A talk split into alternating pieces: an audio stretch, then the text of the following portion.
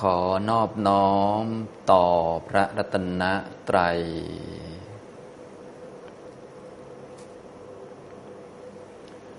สวัสดีครับท่านผู้สนใจในธรรมะทุกท่าน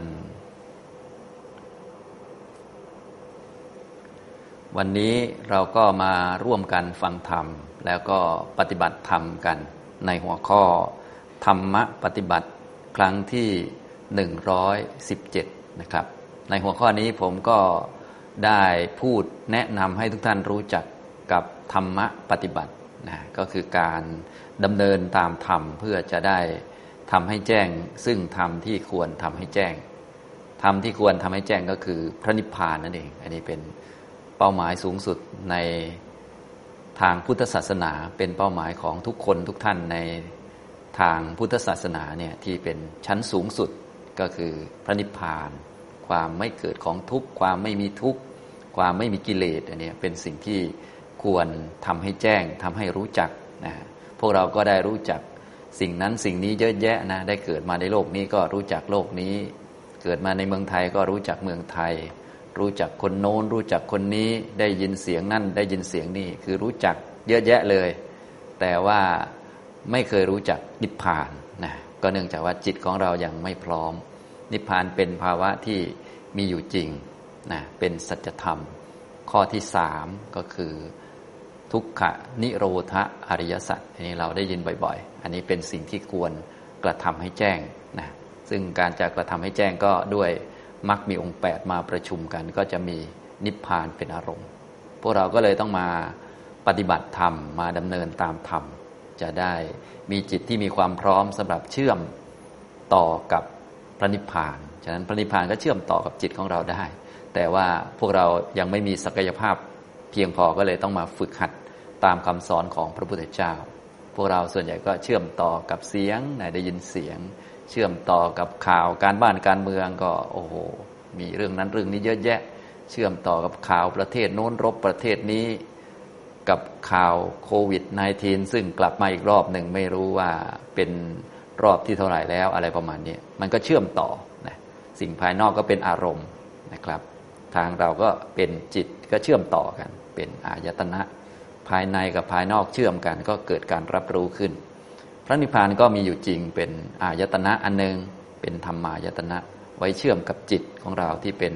มนายตนะเนี่ยเชื่อมกันได้ เพียงแต่ว่าจิตก็ต้องมีความพร้อมเรียกว่าต้องมีเครื่องมือนั่นเอง เหมือนเราจะเชื่อมต่อกับแสงสีหรือว่าสิ่งที่มองเห็นเนี่ยเราก็ต้องมีตาดี แล้วก็ต้องมี แสงข้างนอกมากระทบมันก็เชื่อมต่อกันได้ ได้เกิดการมองเห็นต่างๆ ที่เราได้ยินเสียงหนึ่งตอนนี้ทุกท่านได้ฟังเสียงผมพูดเนี่ยนะก็มีการเชื่อมต่อกันมีหูเนี่ยหูดีนะหูยังดีอยู่หูนี่มันได้มาตามกรรมเนาะนะเสียงก็มีอยู่แล้วแหละ มันก็เชื่อมขึ้นมาก่อให้เกิดการได้ยินเสียงขึ้นเป็นวิญญาณ เรียกว่า โสตวิญญาณ วิญญาณที่อาศัยหูเกิดขึ้น พวกตาหูจมูกลิ้นกาย แล้วก็ใจพื้นๆทั่วไปที่ไปเชื่อมต่อกับความโลภความโกรธความหลง อันนี้มันก็เป็นจิตใจขั้นเบื้องต้นพื้นฐาน ซึ่งเราได้มาจากกรรมเก่าและกรรมประมวลมาก็นี่แหละ เป็นชีวิตอยู่ทุกวันนี้นะแต่ว่าการจะเชื่อมต่อกับนิพพานเนี่ยโอ้ไม่ได้มาตามกรรมเก่าซะแล้วต้องมาทำเอาใหม่ และทำในยุคสมัยที่มีพระพุทธเจ้าอุบัติขึ้น มีคำสอนเรื่องมรรคมีองค์แปดแล้วเราก็ต้องลงมือฝึกฝนฝึกหัดพัฒนาขึ้นมาเพื่อจะได้มีจิตที่มีความพร้อมเราเรียกว่ามีมรรคจิตเกิดขึ้นก็เชื่อมกับนิพพาน มีผลจิตเกิดขึ้นอย่างนี้หลายท่านอาจจะเคยได้ยินอยู่นะครับทำตรงนี้นะฉะนั้นเราก็มาฝึกปฏิบัติกันในหัวข้อธรรมะปฏิบัติ ก็จะเน้นตรงนี้ เน้นตรงนี้แหละเป็นหลักนะซึ่งการจะเข้าใจตรงนี้ได้ดี เราก็ต้องเข้าใจสัจจะครบทั้ง 4 ข้อเลย ก็คือต้องเข้าใจทุกข์ซะก่อนจะได้เจริญมรรคเพิ่มพูนขึ้นมานะจริง ๆ ต้องการจะทำให้แจ้งนิพพานนี่แหละ แต่ว่าต้องผ่านจากการรู้ทุกข์กำหนดรู้ทุกข์นะทุกข์ก็คือชีวิตของเรานี่แหละ อุปทานขันธ์ทั้งห้าเป็น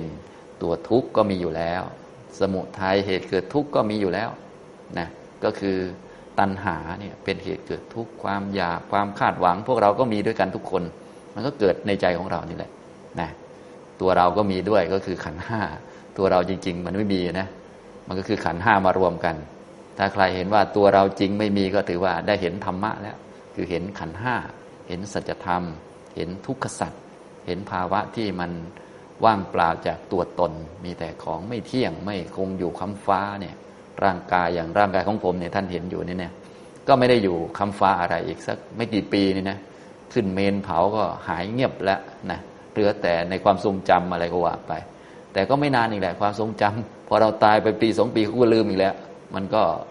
ล้วนเป็นของไม่คงอยู่ตลอด เป็นสิ่งที่ต้องเป็นอย่างนั้นแหละ เป็นทุกข์นั่นเองนะแล้วก็เหตุเกิดทุกข์ก็คือตัณหานะความไม่มีทุกข์ภาวะสงบอย่างแท้จริงก็คือนิพพาน ข้อปฏิบัติข้อดำเนินทางดำเนินของพุทธบริษัทที่ถูกต้องก็คือมรรคแปดเนี่ยก็หลักอริยสัจสี่นี่ พวกเราก็เรียนมานานแล้ว เพียงแต่ว่าบางทีอาจจะไม่เข้าใจอย่างลึกซึ้ง เราก็ต้องมาฟังให้เข้าใจลึกซึ้ง และที่สำคัญคือต้องนำไปฝึกปฏิบัติ อบรมเจริญมรรคนะเนื่องจากว่าภาวะความรู้หรือว่าภาวะที่รู้รู้สัจจะสี่นี่มีอยู่เขาเรียกว่าเป็นพุทธะนะใครที่รู้สัจจะสี่ก็เรียกว่าเป็นพุทธะเป็นภาวะที่มีความรู้อันนี้มีอยู่จริง ๆ เลย เพียงแต่ว่าเรายังไปไม่ถึง นะครับ พวกเราก็ต้องรู้ว่าภาวะนี้มีอยู่นะซึ่งผู้ที่เข้าถึงภาวะนี้ ภาวะพุทธะอันนี้นะภาวะรู้ตื่นเบิกบานที่เราพูดกันบ่อยๆนั่นแหละนะภาวะพุทธะนี่ก็คือรู้สัจจะสี่นั่นแหละ พอรู้สัจจะสี่ก็เรียกว่า รู้ข้อเท็จจริงความเป็นจริง ซึ่งมันมีอยู่ พอรู้แล้วก็จะตื่นจากความหลงความหลับไหล หรือตื่นจากอำนาจของกิเลสที่คลุมจิตของเราอยู่ ตื่น พอตื่นก็ มีความแช่มชื่นเบิกบานไม่ว่าโลกจะเป็นอย่างไร โลกมันก็มีได้ลาบเสื่อมลาบได้ยศเสื่อมยศสันเสริญนินทาสุขทุกข์ของมันไป แต่ว่าจิตใจของผู้ที่เห็นสัจจะสี่เนี่ยก็เบิกบานอยู่ตลอด เขาก็เลยนิยมแปลว่า ผู้รู้ผู้ตื่นผู้เบิกบานอย่างเงี้ยนะอันนี้ก็คือพุทธะเป็นภาวะชนิดหนึ่ง เป็นปัญญาที่มองทะลุหรือว่าเข้าใจชัดในเรื่องอริยสัจสี่ ที่ภาษาไทยเราก็นิยมแปลว่า ตรัสรู้นะภาษาอังกฤษเขาก็บอก enlightenment อะไรก็ว่าไปนะก็ภาวะนี้มีอยู่จริง ผู้ที่ได้ตรัสรู้อันนี้โดยไม่ต้องฟังใครมาก่อนเลย ฝึกหาวิธีปฏิบัติด้วยตัวเองค้นคว้าด้วยตัวเอง ก็คือพระพุทธเจ้าของเรา ภาวะนี้ก็เกิดที่ใต้ต้นโพแบบที่ในพุทธประวัตินั่นเองนะภาวะนี้พระพุทธเจ้าก็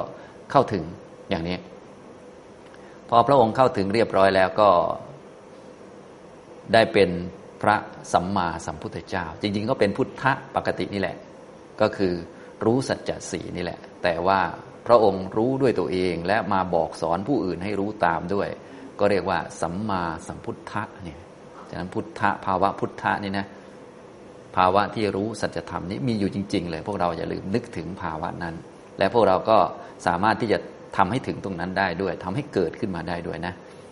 รู้สัจจะสี่ผู้ที่ทำให้เกิดขึ้นได้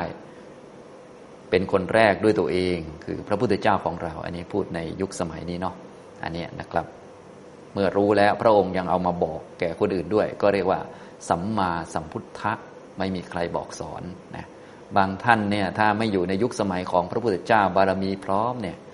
ก็ถึงภาวะตรงนี้ได้เหมือนกัน เป็นพุทธภาวะนี่แหละ ภาวะรู้รู้สัจจะสี่แจ้งสัจจะสี่นี่แหละ โดยไม่ได้ตั้งศาสนารู้เฉพาะตน เฉพาะตนไป เขาก็เรียกว่า ปัจเจกพุทธะพระปัจเจกพุทธเจ้า พวกเราก็ได้ยินอยู่เรื่อยๆ ภาษาไทยเราจะมีคำว่าเจ้ามาไว้ข้างหลังด้วย จะได้บ่งชี้ถึงว่าท่านยิ่งใหญ่มากอะไรประมาณนี้คำว่ายิ่งใหญ่คือมันสามารถที่จะละกิเลสได้ ตัดภพตัดชาติได้ทำให้ทุกข์ไม่มีทุกข์ไม่เกิดได้นะ คนยิ่งใหญ่ก็คือคนที่ไม่หวั่นไหวนั่นแหละ ไม่หวั่นไหวในโลกธรรมต่าง ๆ ส่วนคนที่ยังหวั่นไหวกับโลกธรรมก็เป็นพวกที่เรียกว่ายังเด็กน้อยอยู่ เพราะว่าถูกอารมณ์โลกเนี่ยลากไปลากมาฉุดดึงไปมาหรือว่าเหมือนกับถูกลมพัดไปมาอยู่ ลมทางทิศตะวันออกมาก็พัดวิวไปเลย กระโดดปลิวไปทางทิศตะวันตกเลย ลมพัดทางทิศตะวันตก พัดมาก็นู่นปลิวไปทิศตะวันออก อันนี้ก็เรียกว่าพวก ยังไม่มีกำลังนะยังไม่เห็นสัจธรรมก็ยังไม่มั่นคงนะฉะนั้นต้องเข้าถึงภาวะพุทธะตรงนี้ผู้เข้าถึงด้วยตัวเองและสอนผู้อื่นให้รู้ตามก็เรียกว่า สัมมาสัมพุทธะผู้เข้าถึง และไม่ได้สอนคนอื่นนะก็ปัจเจกับพุทธะทีนี้พวกเราเนี่ยก็สามารถเข้าถึงภาวะตรงนี้ได้ แต่พวกเรานี้ฟังพระพุทธเจ้ามา แล้วก็ท่านบอกให้ปฏิบัติยังไง ให้ฝึกยังไง จะได้มีญาณปัญญาขึ้นมา เกิดพุทธะตัวนี้หรือว่าเกิดญาณตัวนี้ขึ้นมา ถ้าพูดภาษาหนังสือก็เรียกว่า เกิดมรรคญาณตัวนี้ขึ้นมานะก็พระองค์ก็สอนรายละเอียดไว้ พวกเราก็มาฟัง ฟังก็เมื่อได้บรรลุก็เป็นพุทธะเหมือนกันนี่แหละ แต่เป็นสาวกะพุทธะก็คือเป็นพุทธะโดยอาศัยการฟังผู้อื่นมาก่อนเป็นสาวกของพระพุทธเจ้า อย่างยุคนี้ก็เป็นสาวกของพระพุทธเจ้าโคดมโคตมะเนี่ยศาสนาของพระองค์ยังอยู่ข้อปฏิบัติยังอยู่ ก็มาฟังฟังฟังแล้วก็ปฏิบัติตาม พอปฏิบัติตามก็เข้าถึงภาวะตรงนี้เหมือนกัน ภาวะรู้สัจจะสี่มีความรู้เกิดขึ้น มองเข้าใจทุกมองเห็นทุกมองเห็นสมุทัยมองเห็นนิโรธตามที่มันเป็น เพราะว่าทุกมันก็เป็นทุกมาอย่างนั้นแหละและจะเป็นตลอดไปเรื่อยๆ สมุทัยก็เป็นสมุทัยอย่างนั้นแหละ เป็นตลอดไปเรื่อยๆนะแล้วก็นิโรธก็เป็นนิโรธนะมรรคก็เป็นมรรคเนี่ยความรู้ครอบคลุมสมบูรณ์ก็เป็นพุทธะอยู่อย่างนั้นนะก็อยู่อย่างนั้น เพียงแต่ว่าใครจะเข้าถึงเข้าไม่ถึงนะผู้เข้าถึงด้วยตนเองและบอกสอนผู้อื่นให้รู้ตามด้วยก็สัมมาสัมพุทธะผู้เข้าถึงมีแล้วทำให้เกิดขึ้นได้แล้ว ไม่ได้สอนคนอื่นก็ปัจเจกพุทธะผู้มาฟังอย่างพวกเราเนี่ยนะก็เรียกว่าเป็น วิธีการที่ไม่ต้องอาศัยบารมีเยอะอาศัยแต่ฟังท่านให้เข้าใจมีศรัทธาแล้วก็ประกอบความเพียรเอาเลย เพราะว่าท่านได้ค้นวิธีเทคนิคอะไรต่าง ๆ ไว้ให้เรียบร้อยแล้ว มาฟังก็เป็นพุทธะเหมือนกัน เป็นสาวกพุทธะ หรือเรียกว่าอนุพุทธะก็ได้ก็คือ รู้ตามท่าน รู้ที่หลังท่าน ท่านรู้ก่อน เราก็ ยอมตัวเป็นลูกศิษย์ของท่านให้ท่านสั่งสอนเราก็จะได้มาเดินตามแล้วก็ได้รู้เหมือนกันอย่างนี้นะฉะนั้นภาวะที่รู้สัจจะสีเนี่ยก็ให้ทุกท่านได้ รู้จักว่ามีอยู่จริง ๆ ก็ให้ระลึกนึกถึงท่านผู้หนึ่งที่ได้เข้าถึงตรงนี้แล้วก็คือพระพุทธเจ้าของเรานั่นเองคำว่าพระพุทธเจ้าก็คือผู้ตรัสรู้อริยสัจสีและบอกสอนผู้อื่นให้รู้ตามนั่นเอง ที่ท่านได้เป็นก็เป็นที่ ใต้ต้นโพนะอย่างที่ประวัติที่พวกเราได้ศึกษามา อันนี้ท่านเข้าถึงตรงนี้มีอรหัตตมรรคยานเกิดขึ้น เป็นพุทธะที่สมบูรณ์ตรงนี้อย่างนี้นะครับ และท่านก็บอกสอนธรรมะก็คือประสบการณ์ของพระองค์ที่ได้ฝึกปฏิบัติมาได้ผ่านการปฏิบัติมากลั่นกรองด้วยญาณปัญญาแล้วว่าประสบการณ์นี้ถูกต้องแน่นอนก็เอามาบอกมาสอน ก็เป็นปฏิเวทของพระพุทธเจ้านั่นแหละการตรัสรู้ของพระพุทธเจ้า ก็เอามาสอนพวกเรา ก็เป็นปริยัติให้เราเรียน เพื่อเราจะได้เอาไปปฏิบัตินะอย่างนี้ทำตรงนี้ รวมทั้งคำสอนที่พระองค์ไปสอนสาวกที่นั่นที่นี่ที่สอดคล้องกับประสบการณ์ตรงของพระพุทธเจ้า ท่านก็เอามารวบรวมไว้ พวกเราก็มาศึกษานี่แหละ ก็เรียกว่าศึกษาธรรมะอย่างนี้ฉะนั้นธรรมะก็คือ ปฏิเวทหรือว่าสิ่งที่พระพุทธเจ้าของเราได้ตรัสรู้ แล้วก็เอามาบอกสอนไว้นั่นแหละ ก็เป็นประสบการณ์ของพระพุทธเจ้านะแต่พวกเราเรียนเรียนจะดูเหมือนเรียนเป็นหนังสือ แต่จริง ๆ ก็เป็นประสบการณ์ของคนคนหนึ่ง แล้วก็ของคนอื่นๆด้วยที่พระพุทธเจ้ารับรองว่าประสบการณ์อันนี้ใช้ได้ถูกต้องเป็นประสบการณ์ที่จะทำให้เป็นพุทธะได้นี่ยพระองค์ก็เอามาบอกไว้สอนไว้ ซึ่งคนก็มีเยอะแยะหลากหลายเนาะจริตต่างกันเนี่ยการจะเข้าถึงพุทธะก็ เทคนิควิธีต่างๆ ก็ต่างกันบ้างตามสมควรไปอย่างนี้นะครับ สอดคล้องกับคำสอนสอดคล้องกับสัจธรรม ก็เอามารวบรวมไว้ เป็นพระไตรปิฎกอย่างนี้ก็ได้ แล้วแต่เราจะเรียกชื่อ แต่จริงๆก็เป็นที่รวมการตรัสรู้ธรรมหรือว่าปฏิเวทของพระพุทธเจ้าที่พระพุทธเจ้าไปตรัสรู้แล้วก็เอามาบอกสอนนะทีนี้ผู้ฟังแล้วก็ปฏิบัติตามจน ได้เกิดภาวะพุทธะตามก็เป็นพระสงฆ์พระพุทธพระธรรมพระสงฆ์ก็เป็นอย่างนี้แหละนะพวกเราก็อย่าลืมนึกถึงภาวะการตรัสรู้บ่อยๆ นึกถึงธรรมะ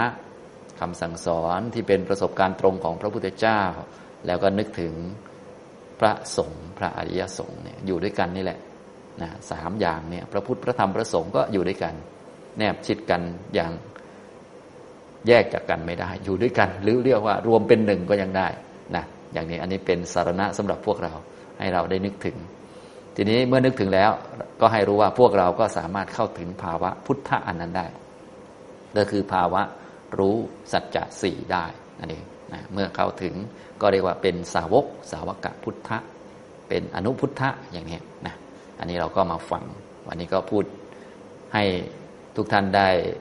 เกิดการระลึกนึกถึงภาวะอันนั้นนะแล้วก็นึกถึงตัวเองนะพระพุทธเจ้าของเราก็เป็นคนนี่แหละ เข้าถึงภาวะนั้นได้ พวกเราก็เป็นคนเช่นเดียวกัน เพียงแต่เรามาที่หลังฟังท่านไม่ต้องค้นหาเองไม่ต้องใช้บารมีหรือความเพียรมากเกินไปแล้วก็ความเพียรพอดีนะพอดีให้บรรลุพอดีตามหลักมัชฌิมาปฏิปทา แต่คำว่าพอดีเนี่ยถ้าเทียบกับ ความรู้สึกของเราที่เคยทำตามอำนาจกิเลสมานานนี่โอ้โห ก็ต้องฝืนกันโอ้โห มากมายเลยเดียวนะอันนี้ก็ต้องเข้าใจตรงนี้ เพราะพวกเรานี่เวียนว่ายตายเกิดมาด้วยกำลังกิเลสมานานแล้ว จะออกจากกองทุกข์จะออกจากการเวียนว่ายตายเกิดเนี่ย มาฝืนกิเลสนี่โอ้โหลำบากนะก็เป็นเรื่องธรรมดา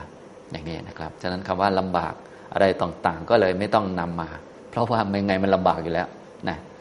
ฝืนกิเลสนี่โอ้โห เป็นเรื่องยากสำหรับ วกเรา แต่ก็ต้องทำเนื่องจากว่าถ้าไม่ฝืนกิเลสเราก็ต้องนั่นแหละ เดี๋ยวก็เป็นทุกข์ได้นั่นได้นี่เวียนว่ายตายเกิดก็มีปัญหาหลากหลายอย่างนี้นะครับ อันนี้คือหลักของธรรมะปฏิบัตินะครับ ให้ทุกท่านได้รู้จัก แล้วก็ให้ได้นึกถึงภาวะพุทธะที่มีอยู่ มีอยู่จริงๆนะพวกเราก็จะสามารถเข้าถึงได้มีศักยภาพเข้าถึงได้ ธรรมะคือศาสดาที่พระองค์แสดงไว้ธรรมวินัยที่พระองค์แสดงไว้ก็มีอยู่ ก็เหลือแต่เราปฏิบัติ แล้วก็เข้าถึงภาวะนั้นในวันหนึ่งอย่างนี้นะครับ อันนี้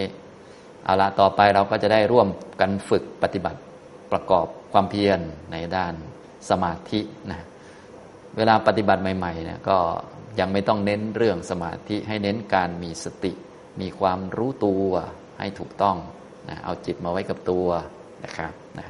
เมื่อจิตมาอยู่กับตัวแล้ว จิตสงบบ้าง พอสมควรก็ให้ฝึกสติให้ถูกต้องให้เป็นสัมมาสติ ก็คือสติที่ถูกต้องสมาธิที่ถูกต้อง ก็เป็นจิตที่มีความตั้งมั่น สามารถที่จะรู้สิ่งต่างๆ ที่เกิดขึ้นตามเป็นจริงนะยอมรับสิ่งต่างๆ ได้ ถ้ายังไม่ยอมรับก็ฝึกตัวเองเพิ่ม รักษาศีลเพิ่มทำสมาธิเพิ่ม ฝึกปัญญาเพิ่มขึ้นมาเพื่อยอมรับความจริง นะเพื่อเห็นกายเนี่ยตามเป็นจริง ว่ากายเนี่ยเดี๋ยวมันก็ป่วย เดี๋ยวมันก็เป็นนั่นเป็นนี่ แก่ลงก็ไม่แข็งแรงมีกายก็ต้องเป็นโรคเป็นเรื่องธรรมดานะความเจ็บป่วยก็เกิดขึ้นได้ เพราะมีร่างกายนะความยุ่งยากลำบากก็มีขึ้นได้ เพราะมีร่างกายนะเวทนาเนี่ยก็ให้ยอมรับความจริง สุขก็เกิดขึ้นได้ เพราะว่ามันเป็นวิบากมาตามเงื่อนไข เหตุเงื่อนไข ปัจจัยบุญต่าง ๆ สร้างสมมาก็ให้ความสุขขึ้นมา ทุกข์ก็เกิดขึ้นได้ เพราะว่าบาปเราก็ทำมาเหมือนกัน ไม่ใช่ว่าทำแต่บุญใช่ไหมบาปก็ทำไว้เยอะแยะ ทั้งชาตินี้ด้วย ร้อยชาติที่แล้วด้วย พันชาติที่แล้วด้วย แสนชาติที่แล้วด้วยก็ทำกันมาไม่ใช่น้อย ฉะนั้นเมื่อถึงวาระที่กรรมส่งผลก็ต้องได้รับความทุกข์ได้ประสบกับเรื่องร้ายๆต่าง ๆ นะก็ ต้องเตรียมตัวที่จะรับไว้เนี่ยเราก็ต้องฝึกตัวเองเนี่ยที่ให้ฝึกตัวเองและตั้งสัมมาทิฏฐิขึ้นมาให้ถูกต้อง เพื่อจะได้ยอมรับว่า เออกายก็เจ็บป่วยได้ ความรู้สึกก็ทุกข์ได้ ทุกกายบ้าง ทุกจิตบ้างนะเครียดบ้างวิตกกังวลบ้าง มันก็เกิดขึ้นได้มันเป็นเรื่องธรรมดา เป็นเรื่องปกติ เราจะได้ไม่ตีโพยตีพายหรือว่าไม่ตกใจ ทุกวันนี้พวกเรายังไม่มีธรรมะ ไม่เข้าใจธรรมะ หรือจิตยังไม่มีความพร้อม ไม่มีสติ ไม่มีสมาธิก็พอกายเป็นอะไรขึ้นมาก็ตกใจ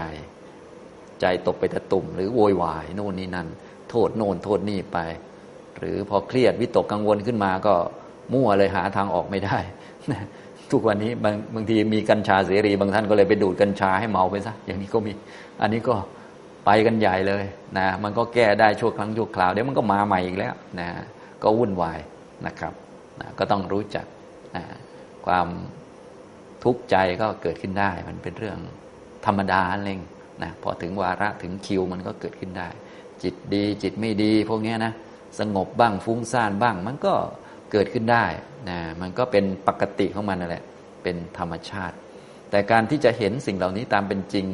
ยอมรับได้นี่เป็นเรื่องยากมากนะทั้งๆทที่เราก็ประสบอยู่ทุกวันนี่แหละ แต่ว่าการจะยอมรับเนี่ยมันยากมีแต่โอ๊ยทำไมเป็นอย่างนั้น ทำไมเป็นอย่างนี้ไม่น่าเป็นอย่างนี้อะไรประมาณนี้ฉะนั้นทุกท่านก็เลยต้องฝึกสติให้ดี เพื่อว่าอย่างน้อยจะได้ไม่ตีโพธิพายไม่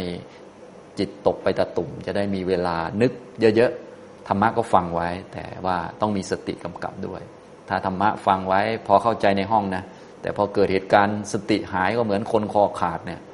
หัวไปไหนก็ยังไม่ทราบ สติก็เลยพอพูดก็เหมือนคอเลยเนาะปัญญาก็เหมือนหัวมาวางทับกันไว้ถ้าสติไม่มี ปัญญาอยู่ในสมุดก็แย่เลยนะครับ หรือบางทีก็ฟังครูบาอาจารย์มาท่านพูดดีหมดถูกหมดนะยอมรับหมด แต่ว่าก็เป็นปัญญาของท่านไป พวกเราก็เลยต้องฟังแล้วเอามาฝึก ฝึกให้มีสติเป็นเบื้องต้น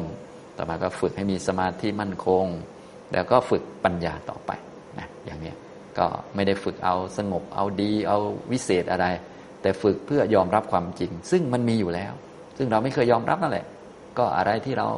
โวยวายตีโพยตีพายมีปัญหาอยู่นั่นแหละ จะได้ไม่เกิดปัญหาอีกต่อไปอย่างนี้ยนะครับ เอาละเราก็จะได้ร่วมกันฝึกปฏิบัตินะครับ ตอนนี้ก็ให้ทุกท่านนั้น เอาจิตกลับมาที่กายของเราฝึกสติก่อนนะท่านใดไม่ค่อยมีสติก็ให้ทำขึ้นมานะทำขึ้นมานี่เป็นเหมือนอนุบาลนะเป็นเบื้องต้นนะครับ ถ้าทำตามอาจารย์ เช่นทำตามผมแนะนำก็เหมือนอาจารย์พาเขียนหนังสืออย่างเงี้ยนะครับ อ้าวก็ให้ทุกท่านประนมมือขึ้นครับประนมมือนะทำความรู้ที่มือของเราลูบมือช้าๆให้เกิดความรู้ขึ้นนะครับเพื่อให้เกิดความรู้ได้มั่นคงดีหรือแนบแน่น ก็หลับตาลงเล็กน้อย หลับตาลงสบายๆทำความรู้ที่ฝ่ามือของเรานี่ครับให้มันรู้ชัดอย่างเงี้ยนะครับ รู้ชัดก็คือทำความรู้ในใจของเราถ้าแถวหน้าอกเราว่าเออตอนนี้รูปมืออยู่นะ กายนั่งอยู่ มือก็รูปกันอยู่ เราไม่ต้องพูดก็ได้ แต่ว่าความรู้มีอยู่ อย่างนี้เรียกว่ามันมีสตินะจิตมีสติรู้กาย กลับมาที่กายแล้วนะครับ อย่างนี้นะก็อย่าปล่อยใจลอยเยอะนะ ก็ขอให้ทุกท่านฝึกบ่อยๆ ตั้งใจทำนะครับ ตอนนี้ท่านั่งเราก็ทำแบบนี้ก็ได้นะครับเคาะนิ้วก็ได้ครับเคาะนิ้วอย่างนี้ ให้มันเกิดความรู้ขึ้น รู้ที่นิ้วของเรานี่นะอย่ามัวแต่ไปมองเพ่งคนโน้นคนนี้นะครับ นะก็ฝึกให้จิตของเราดีก่อนค่อยว่ากันนะถ้าจิตไม่ดีไปเพ่งคนอื่นก็จะเห็นแต่โทษนะเขามีดีอยู่ 95%เสีย 5%เราก็จะมองเห็นแต่เขาเสีย มันก็จะเสียเราเองนะครับ ก็อย่าเพิ่งมองมองก็แล้วไปเห็นแล้วก็แล้วไป เอาจิตมาไว้กับนิ้วของเรา อย่างนี้นะครับกำมือนะครับกำมือ แบมือกำมือ แบมืออย่างนี้นะครับ อันนี้เรียกว่า เราตั้งใจทำให้มันเกิดสติขึ้นมานะครับ เป็นวิธีกระตุ้น เป็นวิธีที่ง่าย ๆ นั่นเองนะแค่ตั้งใจทำนะครับ ทุกท่านก็อย่าลืมตั้งใจทำบ่อยๆนะครับ ฝึกบ่อยๆ เพราะอันนี้จะเป็นประโยชน์สำหรับทุกท่านอย่างน้อยคือไม่ไปดูชาวบ้าน ไม่ไปเพ่งโทษคนอื่น เราก็ไม่เอาโทษมาใส่ใจตัวเองนะครับ ตอนนอนก็จะได้หลับสบายหน่อย ไม่ใช่ เอานั่นเอานี่ขยะเพียบเลย พอถึงตกเย็นจะนอนนอนไม่หลับความคิด วนเวียนเป็นทุกข์อยู่นั่นนะทุกข์เพราะความคิดตัวเองก็แย่เลยนะ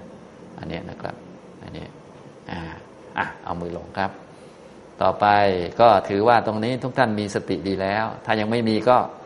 ฝึกบ่อย ๆนะครับ ถ้ามีสติดีแล้วเราก็นั่งนิ่ง ๆ ดีกว่าเนาะจะได้ไม่เป็นภาระนะครับอ่าทุกท่านนั่งนิ่งๆครับ ดับตาลงดับตาลงทำความรู้กายนั่งอยู่ ก้นสัมผัสพื้นนะครับ รับรู้ที่ก้นนะครับ มือสัมผัสกันนะครับ เนี่ยก็รู้อยู่มือสัมผัสกันอยู่ก็รู้ หลับตาลงสบายๆทำใจสบายๆนะผ่อนหรือว่าคลายเรื่องต่างๆไปนะตั้งใจมารู้กายก้นสัมผัสพื้นรับรู้ มือสัมผัสกันอยู่รับรู้กายของเรามันก็ไม่นิ่งนะครับ มันมีลมหายใจเข้าลมหายใจออกนะ เราก็รับรู้ถึงกายที่ มีลมเข้าและมีลมออกนะตั้งสติให้ดี เมื่อตั้งสติอยู่กับกายแล้วต่อไป ให้รู้กายเป็นพื้นไว้ เมื่อมีความรู้สึกความคิดใด ๆ เกิดขึ้น ก็ให้กำหนดรู้ว่ามีความคิดเกิดขึ้น แล้วก็ปล่อยมันไป มันเป็นของไม่เที่ยงไม่อยู่ตลอดนะครับ มี ความรู้สึกใด ๆ เกิดขึ้น จะอึดอัดบ้างอะไรบ้างนะก็ให้รับรู้ถึงเสียงเหล่านั้น รับรู้ถึงความรู้สึกเหล่านั้น แล้วก็ปล่อยมันไปนะสักหน่อยมันก็ดับไปนะเดี๋ยวเราทำร่วมกันประมาณสัก 20 นาทีนะครับอาพอสมควรแก่เวลาแล้วนะครับนะทุกท่านก็คลายจากสมาธิได้นะครับ สำหรับวันนี้นะครับผมก็ได้มาพูดให้ทุกท่านได้รู้จักกับพุทธภาวะ หรือว่าภาวะแห่งความเป็นผู้รู้ผู้ตื่น ผู้เบิกบาน ก็คือปัญญาที่รู้ในอริยสัจสี่หรือภาษาไทยเราก็ว่าตรัสรู้นั่นเองนะรู้ทุกโดยความเป็นทุกเพราะทุกยังไงมันก็เป็นทุกอยู่แล้วเนาะรู้สมุทัยโดยความเป็นสมุทัย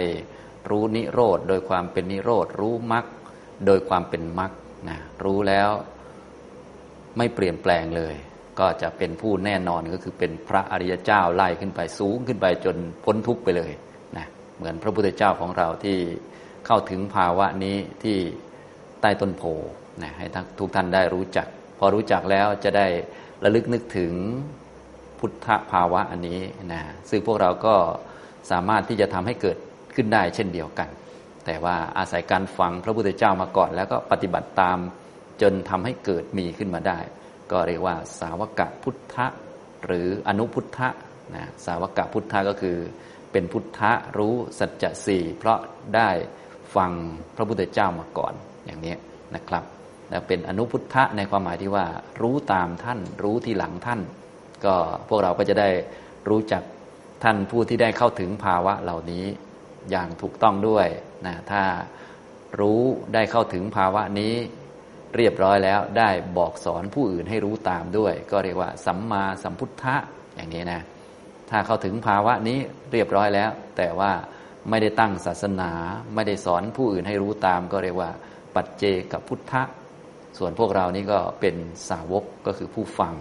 นะเป็นสาวกก่อนยังไม่พุทธะ เดี๋ยวรอเข้าถึงภาวะพุทธะตรงนี้ก่อน ได้เห็นอริยสัจสี่ซะก่อนได้มีญาณรู้จักสัจธรรม เพราะทุกนะก็มีอยู่แล้วแหละนะแต่พวกเรายังไม่เห็นก็เลยต้องมาฝึกให้สามารถที่จะเห็นความทุกข์ว่าเป็นสิ่งที่เกิดขึ้นได้เมื่อมีเงื่อนไขมีปัจจัยพร้อม ชีวิตเนี่ยไม่ใช่ว่าพร้อมจะมีแต่ความสุขนะเมื่อถึงวาระที่พร้อมก็ความทุกข์ก็จะเกิดได้ จริง ๆ ชีวิตมันควรจะพร้อมที่จะมีความทุกข์เพราะว่าโดยพื้นฐานแล้ว ชีวิตมันคือทุกข์นั่นเอง อุปาทานขันทั้งห้าเป็นตัวทุกข์ และเหตุเกิดทุกข์เราก็ทำอยู่ทุกวันก็คือ มีตัณหา ความอยากความคาดหวัง หวังชีวิตที่ดีหวังความสุข ความสะดวกความสบาย หวังผลประโยชน์แก่ตน เราก็คิดอย่างนี้ทุกคนไปนะก็เรียกว่าทำเหตุให้เกิดทุกข์ไว้เพียบเลยนะฉะนั้นก็ ต้องเกิดทุกข์แน่นอนแหละเพราะเหตุมันมีแล้วเนาะเหตุอย่างใดผลก็อย่างนั้นนะตามนี้นะครับ ฉะนั้นพวกเราก็เลยต้องปรับความเห็นให้ถูกต้องตั้งแต่การฟัง ให้รู้จักชีวิตเป็นทุกข์เหตุเกิดทุกข์คือตัณหา ภาวะไม่มีทุกข์สงบอย่างแท้จริงก็มีอย่างเดียวคือนิพพาน ที่จะแจ้งนิพพานก็มรรคมีองค์แปดเนี่ยเราก็เลยต้องมาปฏิบัติอย่างนี้นะครับ เอาละได้บรรยายธรรม รวมทั้งได้นำปฏิบัติในวันนี้ก็คงพอสมควรแก่เวลา เท่านี้นะครับ อนุโมทนาทุกท่านครับ อาจารย์หาขอโอกาสค่ะครับผม คืออย่างนี้ค่ะ เมื่อวานได้ฟังอาจารย์พูดที่เฟซบุ๊กค่ะแต่ไม่ได้ตามต่อ อาจารย์บอกว่ายกตัวอย่างเหมือนมีรู้หมดอดไม่ได้ อาจารย์เลยบอกว่าให้มีให้เพิ่มทานศีลแค่นี้ค่ะอาจารย์หนูก็เลยไม่ได้ฟังต่อ แล้วอะไรต่อคะแล้วช่วยขยายความว่าทำไมทานศีลแล้วอีกต่อยทำไมมันจึงเพิ่มกำลัง ให้เราประหารกิเลสได้คะอาจารย์เพราะว่าพวกทานพวกศีลเนี่ยมันเป็นบุญครับพี่พอบุญบุญแปลว่าเครื่องชำระกิเลสนะมันก็จะค่อยชำระให้ทีละหน่อยทีละหน่อยไป เหมือนเรามีอาวุธหลายอย่างนะ เหมือนเราจะตัดต้นไม้เนี่ยจะตัดทีเดียวขาดคงจะไม่ได้ ก็ต้องตัดหลาย ๆ ครั้ง เครื่องมือก็ต้องมีหลาย ๆ อย่างหลาย ๆ ประการร่วมกันอยู่ ตัดกิเลสก็เหมือนกัน ตัดทีเดียวคงไม่ขาดแล้ว เพราะกิเลสมันมีหลากหลายมีเยอะนะเราก็ค่อย ๆ ตัดไปนะตัวหลักก็มรรคแปดนั่นแหละ ตัวหลักก็คือไว้ตัดแบบเด็ดขาดเลย ทีนี้ก่อนจะเด็ดขาดก็ต้องตัดตัวเล็กตัวน้อยก่อน ให้พอที่จะอยู่รอดหรือว่าพอมีเวลาไปเจริญมากก่อน อย่างนี้ก็อย่างทานเนี่ยก็จะช่วยละหรือว่ากำจัดความตรณีหวงแหนได้ เพราะว่าอย่างพวกเราเนี่ยเป็นคารวาสเนี่ยเวลาไปหาเงินหาทองหานั่นหานี่มาได้มาก็คิดว่ามันเป็นของเรา แต่เราก็หวงแหน เพราะว่าเราคิดว่าได้มาโดยสุจริตใช้กำลังของเราไปเอามา มันก็จะเกิดความตรณีหวงแหน การตรณีหวงแหนมันก็เป็นมนทินของจิตทำให้จิตเศร้าหมอง มองไม่เห็นอริยสัจเราก็เลยต้องมีทานมา ทำให้กำจัดความตรณีออกไปอย่างนี้ฉะนั้นทานก็เลยเป็นบุญในฐานะที่เป็นเครื่องชำระจิตให้มันหมดจากความตรณีนะก็ตรณีก็คือเราหวงของแหละเหมือนเราหวงแบงค์ร้อยเราไม่กล้าให้ใคร เราก็อาศัยทานเนี่ยไปหยอดตู้ซะความตรณีหรือหวงในในแบงค์พันแบงค์ร้อยเราก็หมดไปหายไปอย่างนี้ครับ ถ้าทำบ่อยๆ จิตก็จะเกิดเป็นบุญขึ้นมา มีกำลังจิตเพิ่มขึ้น ที่จิตมันมีกำลังไม่มีกำลังก็คือมันมีกิเลสมากวนมันอย่างนี้นะพวกธรรมะข้ออื่นก็เหมือนกัน ความอ่อนน้อมถ่อมตนก็เอาไว้สำหรับกำจัดพวกความหัวแข็งไม่ยอมฟังใครอะไรพวกนี้นะพวกทานศีลภาวนาพวกนี้ก็เอามาฝึก เอาไว้กำจัดหรือละกิเลสพวกนี้ก็เลยเรียกว่าบุญแปลว่าเครื่องชำระจิต เราก็ต้องดูว่าชำระจิตจากอะไร เป็นเรื่องๆไป อย่างเช่นฟังธรรมเนี่ยก็เป็นบุญ เพราะว่าชำระจิตให้ออกจากความไม่รู้ พอฟังแล้วก็ได้เกิดความรู้นะพอเกิดความรู้ก็ แต่เดิมเคยไม่รู้ใช่ไหมมันก็ออกมาได้นะออกจากของขลังของศักดิ์สิทธิ์ ออกมาจากงมงายต่างๆ ได้ ออกมาจากการกระทำที่ทำแบบหลงๆได้อย่างเนี้ยถ้าเราไม่มีปัญญาไม่มีสัมมาทิฏฐิไม่ได้ฟังธรรมเนี่ย เราก็ออกไม่ได้ ออกไม่ได้ก็เรียกว่าเป็นบาปอย่างนี้ก็ได้ นะเป็นบาประดับลึกๆนะเราก็ต้องอาศัยบุญเนี่ยช่วยชำระ จะได้ไม่ไปทำเรื่องที่มันเสียเวลาไม่ไปวุ่นวายกับเรื่องที่เรียกว่าทำไปก็ไม่ตรงเหตุผลอย่างนี้เหมือนเราไปเที่ยวขอของขลังศักดิ์สิทธิ์โน่นนี่นั่นให้เขาช่วย ขอไปก็ไม่ได้เรื่องขึ้นมาอย่างนี้อย่างทุกวันนี้เขาก็นิยมไปขอกับเทวดาใช่ไหมขอกับเท้าโลกบาลอะไรเงี้ยได้ไม่จบนะคะ อันต่อมาเรื่องอะไรคะเป็นเรื่องของทุกข์นะคะคือการกำหนดรู้ อ่าครับ ก็ทุกข์ก็เอาไว้สำหรับกำหนดรอบรู้ครับกำหนดรอบรู้เขาเรียกว่า ปริญญา ปริญญาเป็นภาษาบาลีเนาะภาษาไทยก็คือการกำหนดรอบรู้ คือทำความเข้าใจมันนั่นแหละ ก็จะมีปริญญาสามอันนี้ต้องไปเรียนเพิ่มเวลาที่เราปฏิบัติหรือว่าฝึกชั้นสูงขึ้นไปอันนี้เป็นชั้นระดับสูงและระดับทางด้านปัญญาและ การจะรู้อริยสัจนี่เป็นระดับปัญญาสูงขึ้น เบื้องต้นเราต้องฟังก่อน ฟังแล้วก็ไปปฏิบัติ ขั้นพื้นฐานฝึกสติสัมปชัญญะทำสมาธิ แล้วก็ฝึกวิปัสสนามาสักพักก่อนเราก็จะได้เข้าใจปริญญาต่อไป ปริญญาก็ยาตะปริญญาเนี่ยปริญญาที่หนึ่งเหมือนปริญญาตรีเลยเนาะปริญญาที่หนึ่งก็คือสามารถที่จะแยกได้ว่า อันนี้เป็นรูปธรรม อันนี้เป็นนามธรรม แยกออกจากกันได้นะแยกแยะได้ว่ามันไม่มีคนไม่มีผู้หญิงผู้ชายมีแต่ รูปธรรมนามธรรม มีแต่รูปขันเวทนาขันสัญญาขันสังขารขันวิญญาณขันอย่างนี้มองไปทางไหนก็มีแต่รูปธรรมนามธรรมขันห้านะทั้งโลกทั้งจักรวาลเลยมีเท่านี้ไม่มีคน ไม่มีผู้หญิงผู้ชาย อย่างนี้เรียกว่าได้ปริญญาที่หนึ่งญาตะปริญญา ทีนี้ตีรณปริญญาก็รู้ว่ารูปธรรมก็ไม่อยู่ตลอด นามธรรมก็ไม่อยู่ตลอด รูปขันที่เที่ยงไม่มี เวทนาขันที่เที่ยงไม่มี สัญญาขันที่เที่ยงไม่มี สังขารขันใด ๆ ก็ตามทั้งดี ทั้งไม่ดีที่เที่ยงมันไม่มี วิญญาณขันที่เที่ยงไม่มี มีแต่ของไม่เที่ยงอย่างนี้ก็เรียกว่าได้ตีรณะตีรณะปริญญา ต่อมาก็ฝึกเพิ่มขึ้นจนกระทั่งรู้จักว่า เออ จริง ๆ แล้วขันมันก็เป็นเรื่องของมัน ต้องละความยินดีพอใจในขัน ขันนี่มันเป็นทุกข์ต้องละความเพลิดเพลินในทุกข์จึงจะพ้นจากทุกข์ได้เนี่ยอย่างนี้ก็ เรียกว่าได้ปริญญาที่สามคือปหานะปริญญา อันนี้เขาเรียกว่าการกำหนดรอบรู้ด้วยปริญญาสามตรงนี้ต้องเรียนเพิ่มสักนิดหนึ่งนะเดี๋ยวค่อย ๆ เรียนไปนะบางทีธรรมะมันมีหลายหัวข้อเราก็ทำไปตั้งแต่ต้นสำหรับอย่างในชั้นเรานี่ก็ในตอนหัวข้อธรรมะปฏิบัติเนี่ย ผมก็ขอพี่ๆได้แค่ให้มีสติอยู่กับตัวเป็นเบื้องต้น ให้ เท่านี้ก็ถือว่าโอเคแล้ว พอได้โอเคตรงนี้แล้วค่ะใครอยากได้ความรู้เพิ่มก็บวกเอา เพิ่มเอาอะไรเงี้ยครับทำตรงนี้ครับ ค่ะอาจารย์ขอบพระคุณค่ะครับดีและผมหน้ากับประหารกิเลสค่ะ ครับผมครับทางนั้นเดี๋ยวเจอกันใหม่คราวหน้าครับ พี่ๆครับสวัสดีนะครับสวัสดีค่ะอาจารย์